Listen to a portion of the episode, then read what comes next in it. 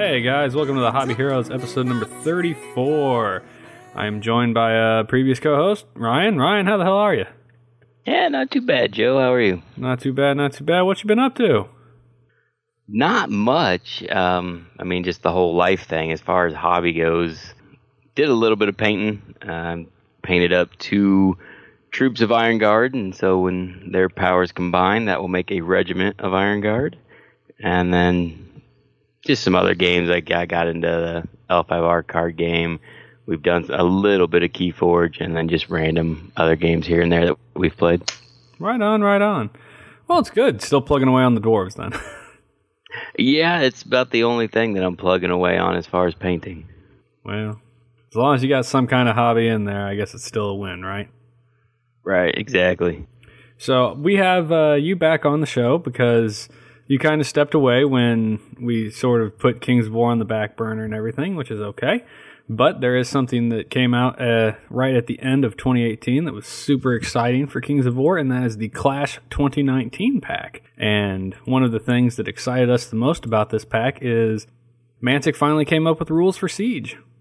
For sure. That was a long time coming. I love me some Siege. You betcha. I mean, I know. uh, I'm not sure I know a single player that used to play Warhammer that doesn't have a castle sitting somewhere in their basement. I got one. I know you got one. Dave's got one. Chuck's got one. I mean, we all have a castle. And gods, I don't think we've used them in probably 10 years at least. At least. And it's not even just own castles. I mean, anytime anyone gets into any fantasy game, one of the first things they want to do is a siege. No you know, just have that castle and, you know, just do it. And so now we finally got rules for it. And it just takes you back. Yeah, no kidding. It's and it's it's pretty good rule set. So what we're gonna do with this episode is Ryan and I are gonna go over the basic rules of Siege. We're gonna kind of talk about how it's played, and then we played a game which is on our YouTube channel right now. We did a little battle report and recapped it after every turn. Uh, we strongly encourage you to go check that out on the YouTube channel and subscribe to us uh, and and watch that. But we are going to talk about it at the end of this as well. So let's get started on the siege rules. And the first rule that we're going to discuss is point size. So in the book Clash of Kings 2019, they recommend a point size of 2,000 points. Pretty stat average game, really. Um, the attacker can spend an extra 25% of their total points value on siege equipment specifically. So for a 2,000 point game, I'd have a 2,500. Uh, in the case of, you know, if you're talking about our game, we played this exactly out the book. Uh, I had 2,500 points, 500 extra above 2,000 was just siege equipment. Now the defender has 2,000 points, and he can choose up to 500 points of defensive siege equipment, but it's not extra. That comes out of his 2,000 points. So the attacker is obviously up. Uh, I mean, that's kind of the way siege games have always worked historically in pretty much any game system. Just, you know, the attacker has to have more guys, or there's no way they're going to get through them castles. For sure. Defender's benefit is the castle. That's that's what they get to, to even it up. Pretty much. Uh, so you want to talk about deployment? Yeah, it's a little funky. Um, so the not only does the defender get the castle, but they also get like a little 10 inch strip on the sides of the castle as well. And so the attacker just has to go 24 inches away from that line or the castle. Now the castle, pretty standard deployment of a box. You know, one it's on the table edge, goes out one wall. There's a tower, connects with a wall with a gate. Another tower comes back to the table edge. So pretty pretty standard castle, but with the the 10 inches in, kind of makes a little bubble uh, instead of a straight line for the attacker's deployment. Yeah, it's it's pretty weird having to be 24 inches. Like you said, you got that bubble, so uh, it's kind of like there's a rhombus in the middle of the attacker's deployment zone. But I I thought it worked out well. I mean, I didn't have any problems with the deployment. Yeah, no, me neither. Now they suggest, of course, not having a ton of terrain uh, on the table. They don't want you to have anything. Uh, I think it was the castle needs to be in the middle of the board. It says three to five extra pieces of terrain in a siege battle, but nothing can be within 12 inches of the castle walls. And the way that Kings of War works, I mean, that just seemed if you put three to five decent sized pieces out there, you're really going to block this thing up. So in the game we played, it was pretty wide open. Uh, there was a couple of hills, a forest, some fences, but we left a pretty good uh, open area for us to move across. Yeah, there were some obstacles, but most of the line of sight was still there for everything. Definitely. So looking at castle movement, they had to add movement rules for uh, essentially building. So anybody who played Warhammer 8th edition, you know, there was funky rules about how you can get into a building. And I, King's War never really used buildings. Buildings were always just kind of impassable. Uh, at least It that's just complicates things when It- you start going in and out of buildings. yeah, it 100% does.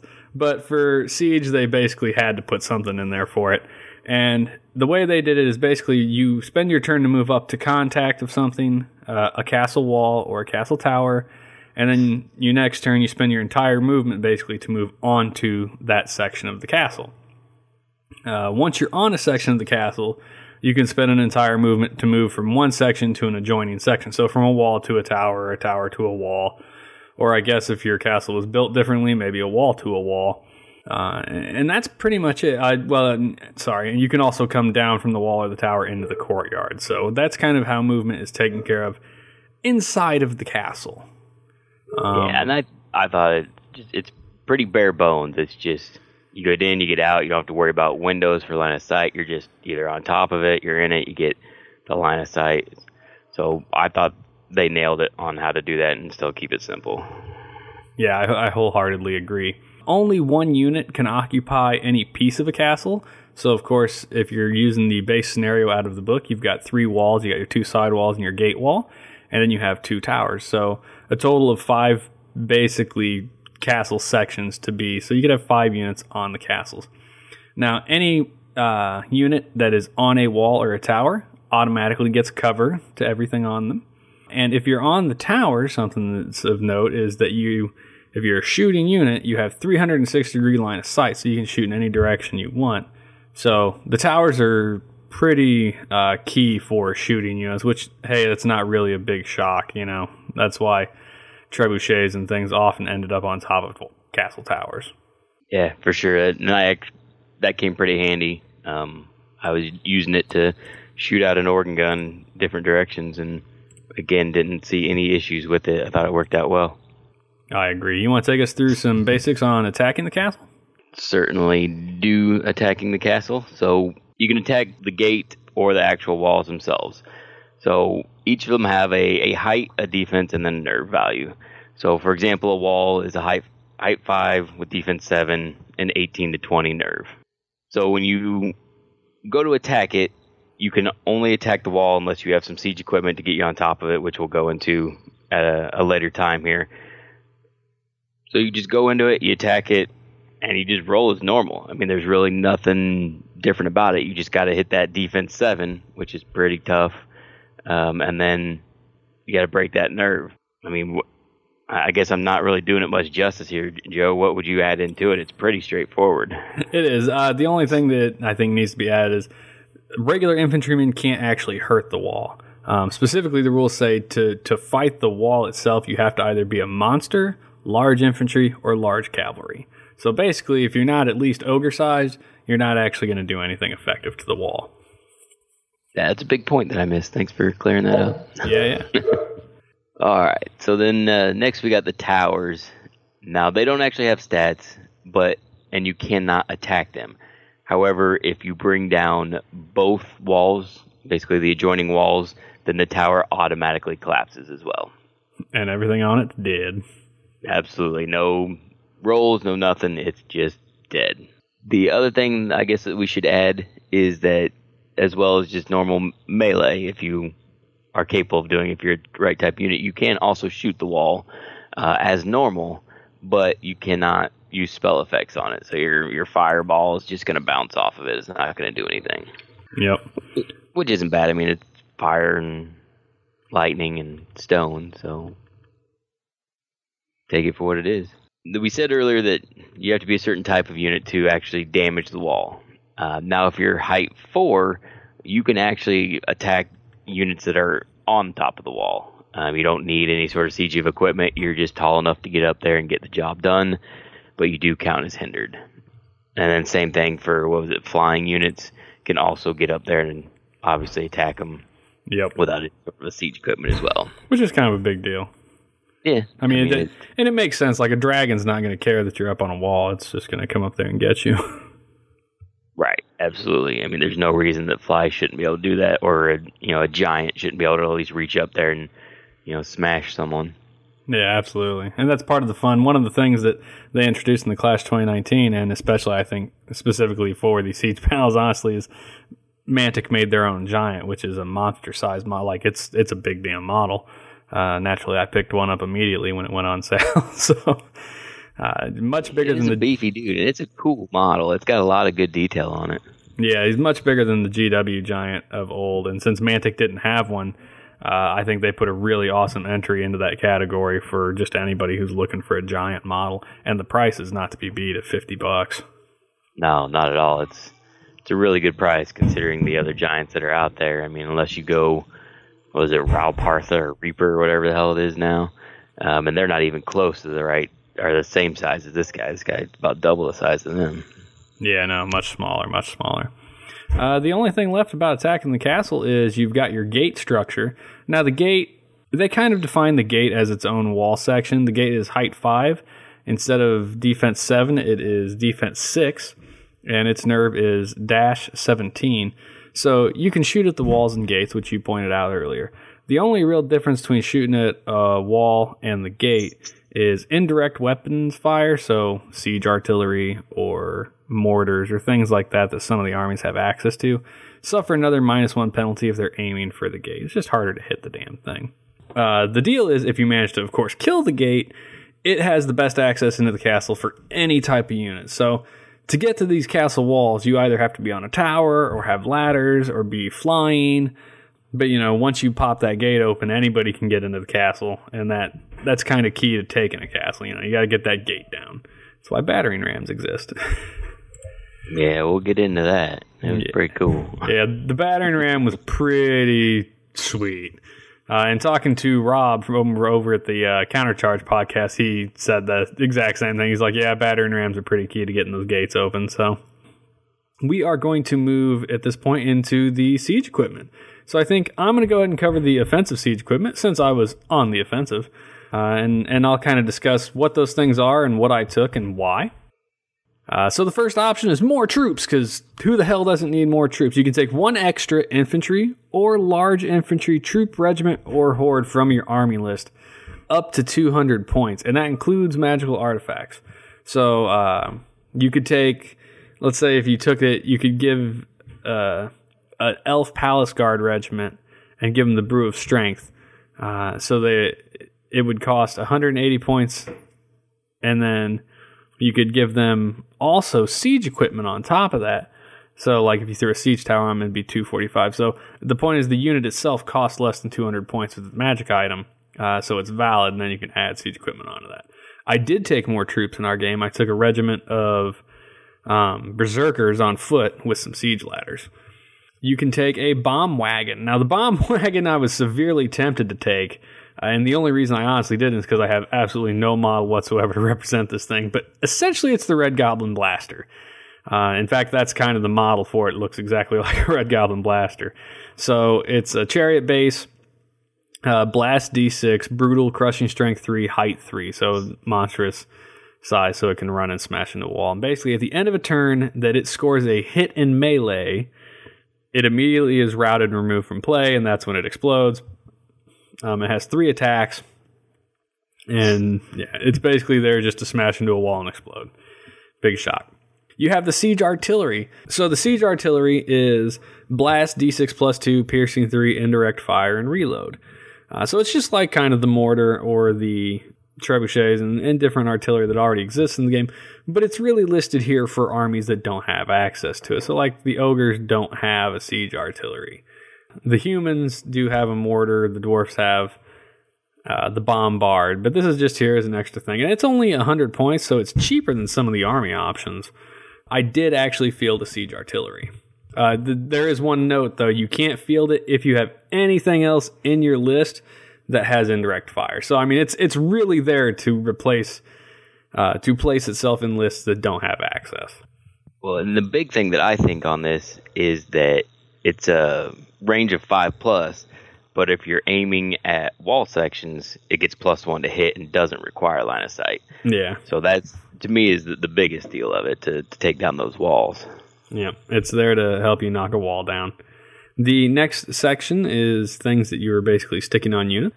So you got ladders and climbing gear. Uh, when you put that on a unit, it basically just allows that unit to charge the wall. Uh, so you've got your garrison unit on the wall. It lets your units charge up the wall and then fight that garrison unit. Because otherwise, obviously, you wouldn't be able to do that.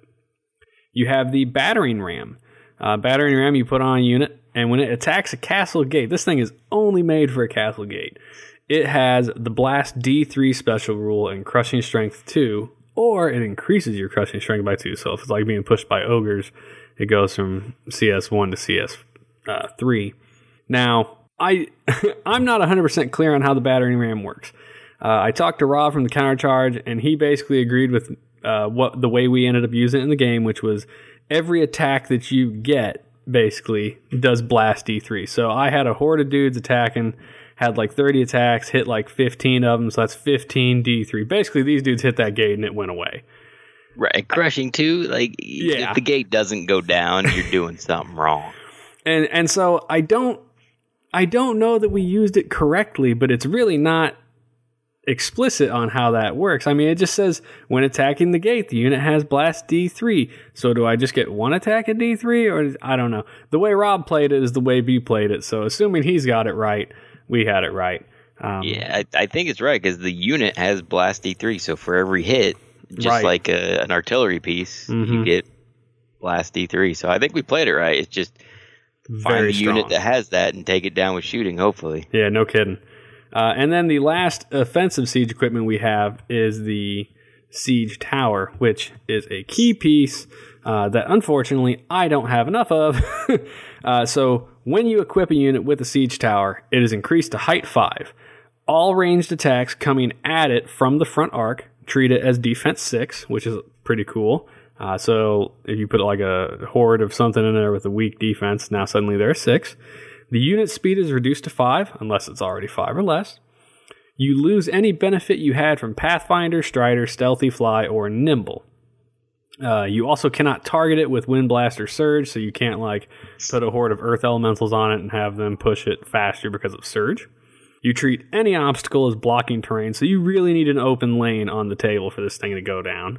But the big deal about it is you can charge a wall section, and your unit can go across there and fight it uh, and I, I'm pretty sure you're not hindered when this happens because right? uh, so previously in the rules, you know, if a monster of height four or something on a siege ladder charges something against the wall, those specific sections in the rules say it's a hindered charge.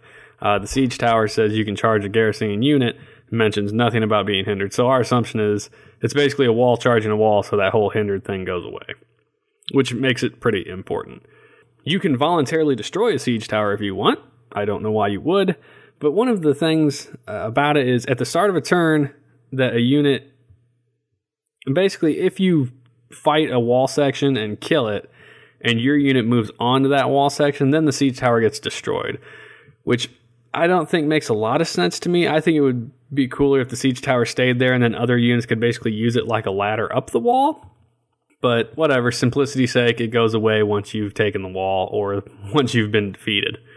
Um, It makes sense if you look at it as a unit upgrade. You're paying it for that unit, therefore it can't be used again by anyone else, so it goes away. eh, I guess. I, I don't know. I just see. I mean, siege towers are pretty beefy, so whatever. But you were the defender, so you want to go through the defensive siege equipment for us? Yeah, absolutely. Um, there are basically castle upgrades and unit upgrades. And just to start out, each it says each item may only be taken by a unit or applied to a castle section once. So the first one that we got is sturdy walls. It says it can be taken and applied to a wall section, obviously sturdy wall, and it increases the defense of a single wall section by plus one to a maximum of eight. Pretty good. One extra point of defense is a big deal. Next one is the buttresses. Again, goes to a wall section, increases the waver and route values of a wall section by two. Also pretty good. Uh, we got a gate trap. As you can guess, this one goes on a gate. And then it says when a When a unit routes the gate in melee, it suffers 2d6 hits at piercing 3. The controlling player resolves the hits against their own units. No nerve check is taken. So a bit of a last stand there to kind of kick back, but it doesn't route, no nerve checks or anything. So good and bad. Yeah, but I can see Uh, that pretty in pretty key. Like, you know, my horde hit that gate and sniped it in one turn. Two d six could potentially put a lot of hurt on me for you to really push me back. Agreed. And with piercing 3, a lot of that should get through. Yeah, absolutely. And then uh, next is improvised missile weapons. So this is a unit upgrade. Uh, when garrisoning a when garrisoning, the unit gains a single throwing weapon, one use only. Uh, this is a ranged attack with three attacks using the range value of four plus. The attack has a range of 12 inches, blast D3, and piercing one. Uh, this attack may still be used while the unit is disordered.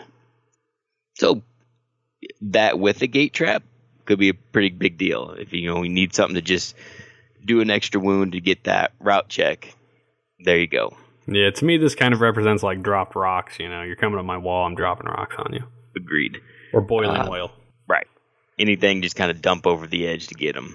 So the the next thing is the tower artillery, and so this is just exactly what it says. It goes in the tower. It's a war engine. Um, says that a maximum of two tower artillery may be chosen in a defending force and do not need to be unlocked by regiment, horde, or legion of regular units. And then it is just range four, two attacks, nerve 10, 12, range 24, blast D3, piercing two. I think the big key there is do not need to be unlocked. Access Agreed. to war machines, not caring about what the rest of your list is, is just a big deal. Yeah, and it's also again that artillery for people that don't have it. Again, ogres don't have a lot. Um, they got like some boomers and shooters and things, but to be able to just throw this in the tower to shoot out for only 100 points isn't terrible. Next, we got is a wall trap. It's one use only. It says instead of declaring a countercharge using their own profile, a unit garrisoning a wall section with this upgrade may declare it is activating the trap in order for as its order for the turn. In the following melee phase, the trap inflicts 2d6 hits on every attacking unit that charged the wall section in the previous turn. Hits are calculated at crushing strength 2. So if you get multiple charges in on a wall, that could easily make its 30 points back. And then lastly, here we got the secret tunnel. I kind of like this one. It says multiple tunnels may be purchased, but only one may be assigned to each unit. Infantry and large infantry units only. And so before any units are deployed, for each unit with secret tunnel, you place two markers anywhere on the table to represent the tunnel exit, and then you have to secretly write down which one is the real exit.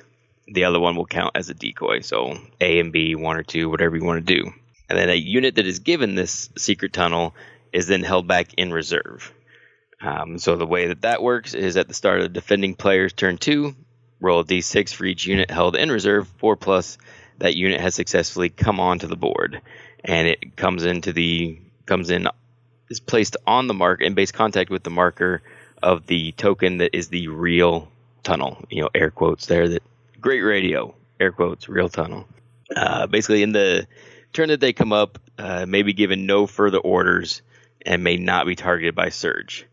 Um, and the other marker is just removed. The decoy one is removed. So that's pretty good. They come up, can be facing any direction, and then just that's it, though. I mean, they're kind of hanging out there. But in subsequent turns, you get to roll again if it didn't come up. So every turn that they don't come up, the difficulty is gone is going down by one. So in turn three, you need a three plus. Turn four, you need a two plus. You're not gonna get any better than that though. A roll of one always fails, and for it says it cannot be re-rolled if you get anything that lets you have re-rolls. The other thing is if a enemy unit is covering the tunnel exit marker when the unit emerges, uh, consider this as a front charge from the emerging unit and place the unit in base contact with the enemy unit's front. That can be a big deal if your attacker wants to leave a unit there just to, to tie up if they want to guess which token is that way you can't be running around in their in their backfield. It says if there is no room to place a unit emerging from the tunnel, it must stay in reserve and roll again next turn. If the unit is unable to emerge from the tunnel before the game ends, it is considered routed. Uh, when an enemy unit moves into base contact with the tunnel exit marker, its controlling player may roll a dice. On a 4 plus, the unit is able to tell whether the tunnel exit is real or the decoy. Remove the decoy marker immediately if the tunnel if the real tunnel is revealed. The markers do not affect movement or line of sight in any way. So a lot going on there. Um, it is pretty much a whole page just dedicated to Secret Tunnel, but pretty cool for 40 points. Uh, you get to hold someone in reserve. Um, I did it with my Brock Riders. They have good movement, so it, it I, I like it. I think it's pretty cool. What do you think? Yeah, absolutely. And I mean, it really plays that whole. Uh, I don't know. I guess I'm trying to think of what the hell the word is for like a place for troops to come out of a castle and help defend the gate. There's a, a there's a very specific word for it. Yeah, Um, Secret Tunnel. well, secret tunnel. Uh, Yeah, I know what you're talking about, but I don't. Yeah, I don't know about it. What the hell you're? I just called? can't. I can't remember what it's called. Oh well. Anyway, yeah, very flavorful. Uh, it, especially God, if you bought two of them, you know, talk about really putting the attacker on the not, necessarily the back foot, but having to really worry about things coming up in their back field. So it, would- it would definitely force the attacker to play significantly more, I think, cagey as far as where he's putting his units uh, and, and kind of what he's thinking about doing. You know. Right, and you got to be careful of, of what you actually give it to as well, because you're not going to be able to really do anything until turn three. And so, if you're got it on a slow lumbering unit, it may not see anything if if everything just runs past you. Right. So, looking at the siege scenario itself, uh, when you play a siege game, there are three objectives. So, the attacker has three different objectives, the defender has three di- different objectives. And what you do is you each secretly pick one of those objectives. Now, to win a siege game, it says you have to complete your objective and prevent your opponent from completing theirs. If both or neither of you completes your objective, the game's a draw. So the attacker options are to capture. Uh, to successfully complete the objective, you must have more unit strength inside the castle courtyard or garrisoning wall sections than the defender does. Destroy. You must successfully uh, destroy at least two wall sections. Kill all of the defenders. Uh, you add up the total points value of units routed on both sides, including siege options and upgrades, etc. And the scenario is successfully completed if you have routed at least 10% of the agreed points limit more than the defender has. Castle sections in this particular case are worth 100 points each, plus the cost of any upgrades to them, and the gate's worth another 80 points. So, uh, you know, it, for us, that would have been, I would have had to kill what? An extra 200 points over whatever you did. Right. So, the defender objectives, you want to cover those real quick? Yeah. The first one is breakout. Um, so to complete this objective, defender must end the game with units with more combined unit strength in the attacker's half of the table than the attacker has garrisoning walls or occupying the courtyard. Um, says or the footprint where the any routed walls once were. So get on their half while keeping them from getting in the castle. Two is supply lines. Um, this one gets markers like a like little table markers. So it says after deployment, place one objective marker in the exact center of the courtyard, and then each player, starting with the attacker, takes turns to place two more objective markers on the table, no more than six inches away from the center line, and at least 12 inches from any other objective marker. The objective marker in the courtyards worth two points, whilst the other two are worth one point each. To successfully complete this objective, the defender must control objective markers with a combined worth of at least three points at the end of the game. And then the last one is kill the attackers, which is the same as kill the defenders. Um, so you have to add up all the victory points, and then you need to have routed at least 10% more than the attacker. So pretty straightforward on all of the objectives. Very much so. I like it. They're simple. They're they're c- clear and concise, honestly, about what they got, but they're kind of interesting. So, which you know, let me look at the attacker objectives here. Now, I think the easiest one, quite frankly, would be to destroy, to kill two wall sections. I think I probably could have done that. However, this is a siege, damn it, and I wanted to capture that castle. So for our game, I chose capture. Uh, I agree. You can ex- definitely build for destroy as well. I mean, you take enough war machines, war engines, you can knock down those walls pretty quick. yeah. Now, what do you think would be the easiest for you? Honestly, I think supply lines would probably be the easiest. Uh, I mean, because you only got to get three, and if, as long as you hold the courtyard, you're at least got two there. And so you just got to go out and get one more out of four other objectives. So I think supply lines would be the easiest. What do you think? Yeah, I tend to agree. Now, I think the hardest uh, ones. I think the hardest ones for me, at least, was capture, and I think the hardest for you would be breakout. Reading breakout, you've got to really build a list that's designed to retreat from your castle, basically, and run through the attacker as they're coming towards it. So, Yeah, while still slowing you down from getting into the courtyard as well. yeah, it definitely strikes me as the harder of the two choices or three choices Yeah. there. So we did get a game in this pretty quickly after it came out, frankly, and then you know we waited forever to really get around to talking about it because I wanted to. I had my YouTube videos kind of ready to go, and that one had to be put in order. So we we got in a game. I ended up as the attacker. Ryan was the defender. Again, we said go to the YouTube video, but we are going to talk about this, so I'll go over mine. I had a horde. Uh, this was dwarfs on dwarfs, as it turns out. I had a horde of bulwarkers with a battering ram, two regiments of ironclad warriors with ladders. I had a horde of allied ogres, also with ladders. I took three cannons, a dwarf king, a dwarf smith, a flame priest, which is a new character out of the Clash 2019 book. It's basically a, it's another caster for the dwarves who has fireball. A greater earth elemental, which I guarantee I'm going to call a giant as we talk about this because I used a giant as kind of a proxy. I had a horde of shield breakers with a siege tower because when I got there, I really wanted them to kill whatever was on that wall. A horde of crossbows for some shooting support. And then for my siege equipment, uh, I already said, you know, I took ladders on the ironclads and the ogres, but then, uh, in its tower. And then I also took an extra regiment of berserkers with ladders, and I took one siege artillery. So what did you have? I had a horde of bulwarkers with the Brew of Strength, a regiment of Iron Watch rifles, regiment of rangers with the Heart Seeking Chant, a horde of Earth Elementals with the Pipes of Terror, a regiment of Brock Riders with the Brew of Haste, a two cannons, two organ guns, a Berserker Lord on Brock, and a Steel Behemoth. So you want to go ahead and talk setup on this because I think you made better notes than I did as far as kind of what was set up where. Yeah, um, for sure. Um, at least for my setup, on the inside of the castle, uh, I put the bulwarkers in uh, just right in front of the gate, just waiting for them to come through. And then right above them on the gate wall, I put the Iron Watch rifles so they'd have good line of sight to everything. And then I put the uh, Berserker Lord on Brock in the, the courtyard as well, just for some support. Um, but that's that's it. That's all I put in the actual castle itself. The Brock Riders, uh, they had the secret tunnel, so they started off in reserve. And then on the right flank, I put the Rangers, the Earth Elementals, and the Steel Behemoth, as well as a cannon. And then on the left flank, uh, it was just the cannon that was over there. I was just just hoping uh, that like you didn't really have much over there, so I was just hoping that the cannon could slow you down. And then the the two organ guns, one went into each one of the towers. Yep, you betcha. So turn one, uh, well, turn one and two, frankly, were both pretty unexciting. Uh, I spent my turns basically moving straight forward. So turn one, I moved forward as far as I could. Uh, I did take some shots with cannons and things. I did some wounds to an organ gun, didn't route it. Uh, you, however, had a nice cannon shot on my siege tower, doing 12 wounds. Yeah, the first turn went really well. Um, the, the second turn, I did a few more wounds, but not nearly as good. I think I only did maybe like three or four more wounds to it. Uh, but my Brocks did show up. I got the four plus, so they came up on turn two. So that was a pretty big deal. Was it turn two or was it turn three? No, it's turn two. Okay, I couldn't remember.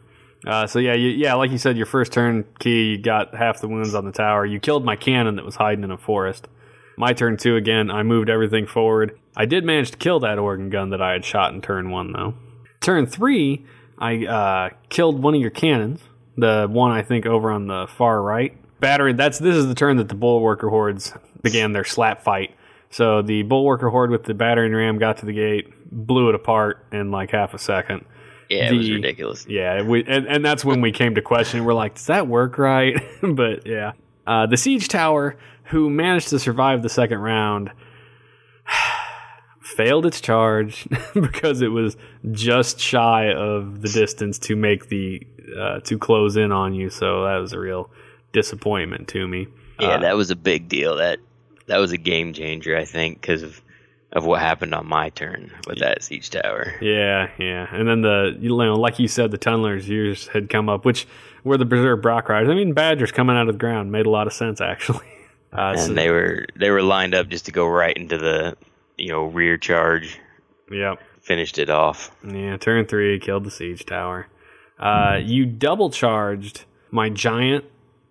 What my giant? My giant greater earth elemental. You double charged it with your rangers and your horde of earth elementals, but he managed to hold like a beast.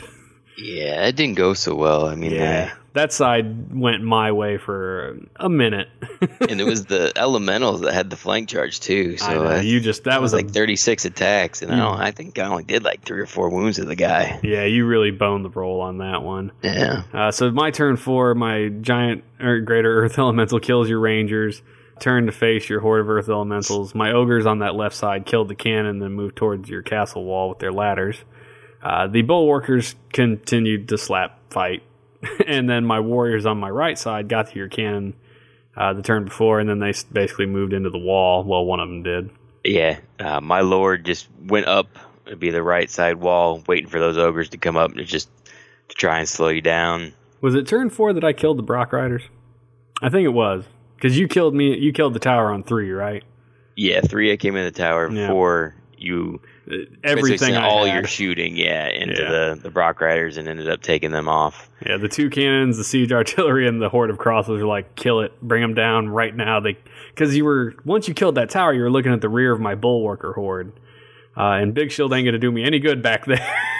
so Yeah. I was like, those have to go away right now, Yeah, Uh, and and they did. my my turn four. The big thing on mine is I got some really good dice, and I routed both your Berserker regiment and your Greater Earth Elemental. Yeah, and that's where that flank fell apart. Yeah, and so that that gave me a lot of breathing room there. Yeah, and then five, my ogres made it to the wall, but you routed them off. The other side, the warriors got up and kind of into the castle at that point, and then Right. Uh, so at the end of turn six, I had some warriors in the castle fighting your Brock Lord, and then I had the other warriors kind of up on the wall. I think still at that point. Yeah, well, my rifles uh, went down into the courtyard and Yeah, you kind you of know, retreated got in. in the way of your warriors to protect the the rear of the bulwarkers. Yeah, which is the smart move. You had to protect your own fellas. Right. And then we did roll for a turn seven, which, as has happened so many times in Kings of War, turn seven being clutch. I did kill the Brock Lord, but that was it. The rifles held there, so I had the two units of warriors in the castle. Uh, but the real, the real clutch kill here is Ryan's Bulwarker Horde finally broke my Bulwarker Horde, uh, and that was the actual points to give you the win by scenario for the uh, destroy the attackers. Agree. And I, I think the big thing there was the brew strength. The crushing strength one just won out over time against you having to just trying to go against my big shield with no crushing strength. Agreed, agreed. So it was a win for the dwarfs, uh, Ryan's dwarfs specifically, the ones who castled Castley dwarves. Hooray. Hooray, castle dwarfs! um, but no, I really enjoyed the the game overall. I liked the rules; they seemed. Uh, I mean, when you read them, there's like you know seven or eight pages total. You know, as you, when you first read them, you're like, well, this seems kind of simple, but I think it's got it's got what you need there to get the siege done and keep it clean and not too complicated. One of the things I really enjoyed about the old Warhammer days was the General's Compendium had all these amazing special rules for castles and sieges. But to be fair, it would bog the game down significantly and make it really long. So these rules are nice and clean. They're concise. You get through a game quickly. You still get that nice siege feel. Um, what do you think overall? uh, overall, I thought it was good, and it. I don't know about you, but it definitely gave me that kind of old school feeling. Like just we hadn't done this in what 10, 15 years, and so just to to do it again, it was just a a warm, fuzzy feeling. You know, to get get the castle out, get your siege ladders, a siege tower, and just do an old school siege. It was a lot of fun. I really enjoyed it. As did I. I think the uh, the only disappointing thing is I really want a second siege tower, but I just don't own one. yeah, getting to that, um, in the book, there's some siege uh, models, terrain, whatever you want to call it, and you can actually get those at ironheartartisans.com. That's where, as far as I can tell, the ones that they are selling are the ones that Mantic actually used in the book. yeah, are those for sale really at this point? Yeah, they are actually for sale at this point. Yeah. Yeah, I know when we uh, before we sat down to play it, I had asked that, and someone said they were gonna be for sale. But they they weren't at the time. And yeah, those models that are in that book look ace. The battering rams are very cool. The siege towers are big and beefy and nice looking. So definitely check out Ironheart Artisans if that's indeed where they're at. Yeah, um, quality It- looking models, MDF. Right. and you can they have two options. So if you, if you want the the super spectacular stuff with all the wood grain burned into it, it's a little bit more expensive. But you can they do have a cheaper option where it's just flat, like there's no wood grain burned into it. So if you're on a budget, you don't really care about all the little wood grain. They do have a cheaper option for you, which is really cool. I think. I know I'm going to slow us down here, but I'm going to pull this up real quick so we can get a price on it. Uh, you want the siege tower? I can tell you that right now. Kings of War. Uh, the siege tower is forty five dollars without the wood grain and sixty five with it. Oh, well, look at you. You're already on there. Yeah, I already got it pulled up. I was prepared, man. nice. Uh, the covered battering ram uh, is fourteen dollars or twenty dollars, and then they got some ladders as well. Let me go back to that page. Uh, ladders are either four or five dollars, and then they got an uncovered battering ram uh, for either five or eight. Yeah, and you can also do like full castles or just castle sections and Yeah, damaged say, walls. And They've got nice forts in there and the damaged wall sections. I'm like, there is a giant castle in there, but it's three hundred and fifty nine dollars. So you gotta be committed for that one. But it is nice looking. I mean, props to them. it is good looking castle. Yeah. So yeah, definitely check those guys out. Have a good look at it. Yeah, the rules are quality. We really enjoyed ourselves. Looking forward to getting another game of it in at some point. Gonna have to get me a second siege tower. Uh, I think I had to at one point, but in in my old house, I think the basement flooded and ruined one of them. Like it got all moldy, and I had to pitch it. So, and these are ones that I built myself years ago. But definitely, definitely was fun. If you guys are looking forward to uh, looking forward or looking for a set of rules to play an old style siege castle game in, uh, highly recommend the Clash of Kings 2019 book for that. Very good. Yeah, it, I know we're not specifically covering the entire Clash of Kings book, but just real quick, that's a good book. I mean, like they have like all basically all the FAQs, erratas, changes that they've made over the years since the was it second edition came out is in this book. So really, you only need the main book and this book now to play the game for the main armies. So I just kudos to them. It's a good quality book. Has everything you're going to need other than just the main stuff, the main book. So if you play Kings of War and you're not sure about getting it, I would recommend getting it because it and it's got new stuff in it as well. It's it's a good book. Yeah, and it's only like what 25 bucks. Yeah, I think so. Yeah. Something Clutch book, cheap. clutch book. I bought the I bought the PDF from Mantic Digital, and yeah, I'm a I'm an old school guy. I still like paper, so I- I, got the actual. I like the paper books, but there was no way I was going to be able to get it before, like as quickly as I wanted it. So, Oh, you had the gamer ADD. yeah. now. Well, I think specifically at the time we were, you know, we had talked about it, the Siege game, and I was like, I need the rules, and I, I knew if I ordered one, it would be probably two or three weeks till I got it, and so I was like, you know what, I'll just buy it on the PDF. That's true. I mean, we were pretty excited. Like as soon as we heard that Siege was in it, we're like, dust off the castle. We're doing Yep. it. Like as soon as it hits, we're playing this game. Hundred percent. And and by God, you went and got that digital copy, and we played it before I had my copy of my book. Yeah, I was I was on it, dog on it. So yeah, that's it. Uh, I, I believe this gets a two thumbs up from both of us. Yeah, absolutely. So, all right, guys, thanks a lot for listening to the show. Thank you, Ryan, for joining me again. Ah, good to be back. Yeah. And uh, looking to, oh, what is it? It's the end of January recording this. This will be the first episode out in February. So, in like four days, I have to edit this. Woohoo. um, yeah, not sure what the rest of February is going to look like. Need to get a battle report in for something for the YouTube channel and everything. So, check us out on Twitter, Facebook, YouTube, all that good stuff. Send us emails if you'd like, uh, thehobbyheroes at gmail.com. And just, you know, remember to keep up with us. So, thanks a lot for listening, guys. Have a good one. Take care, guys.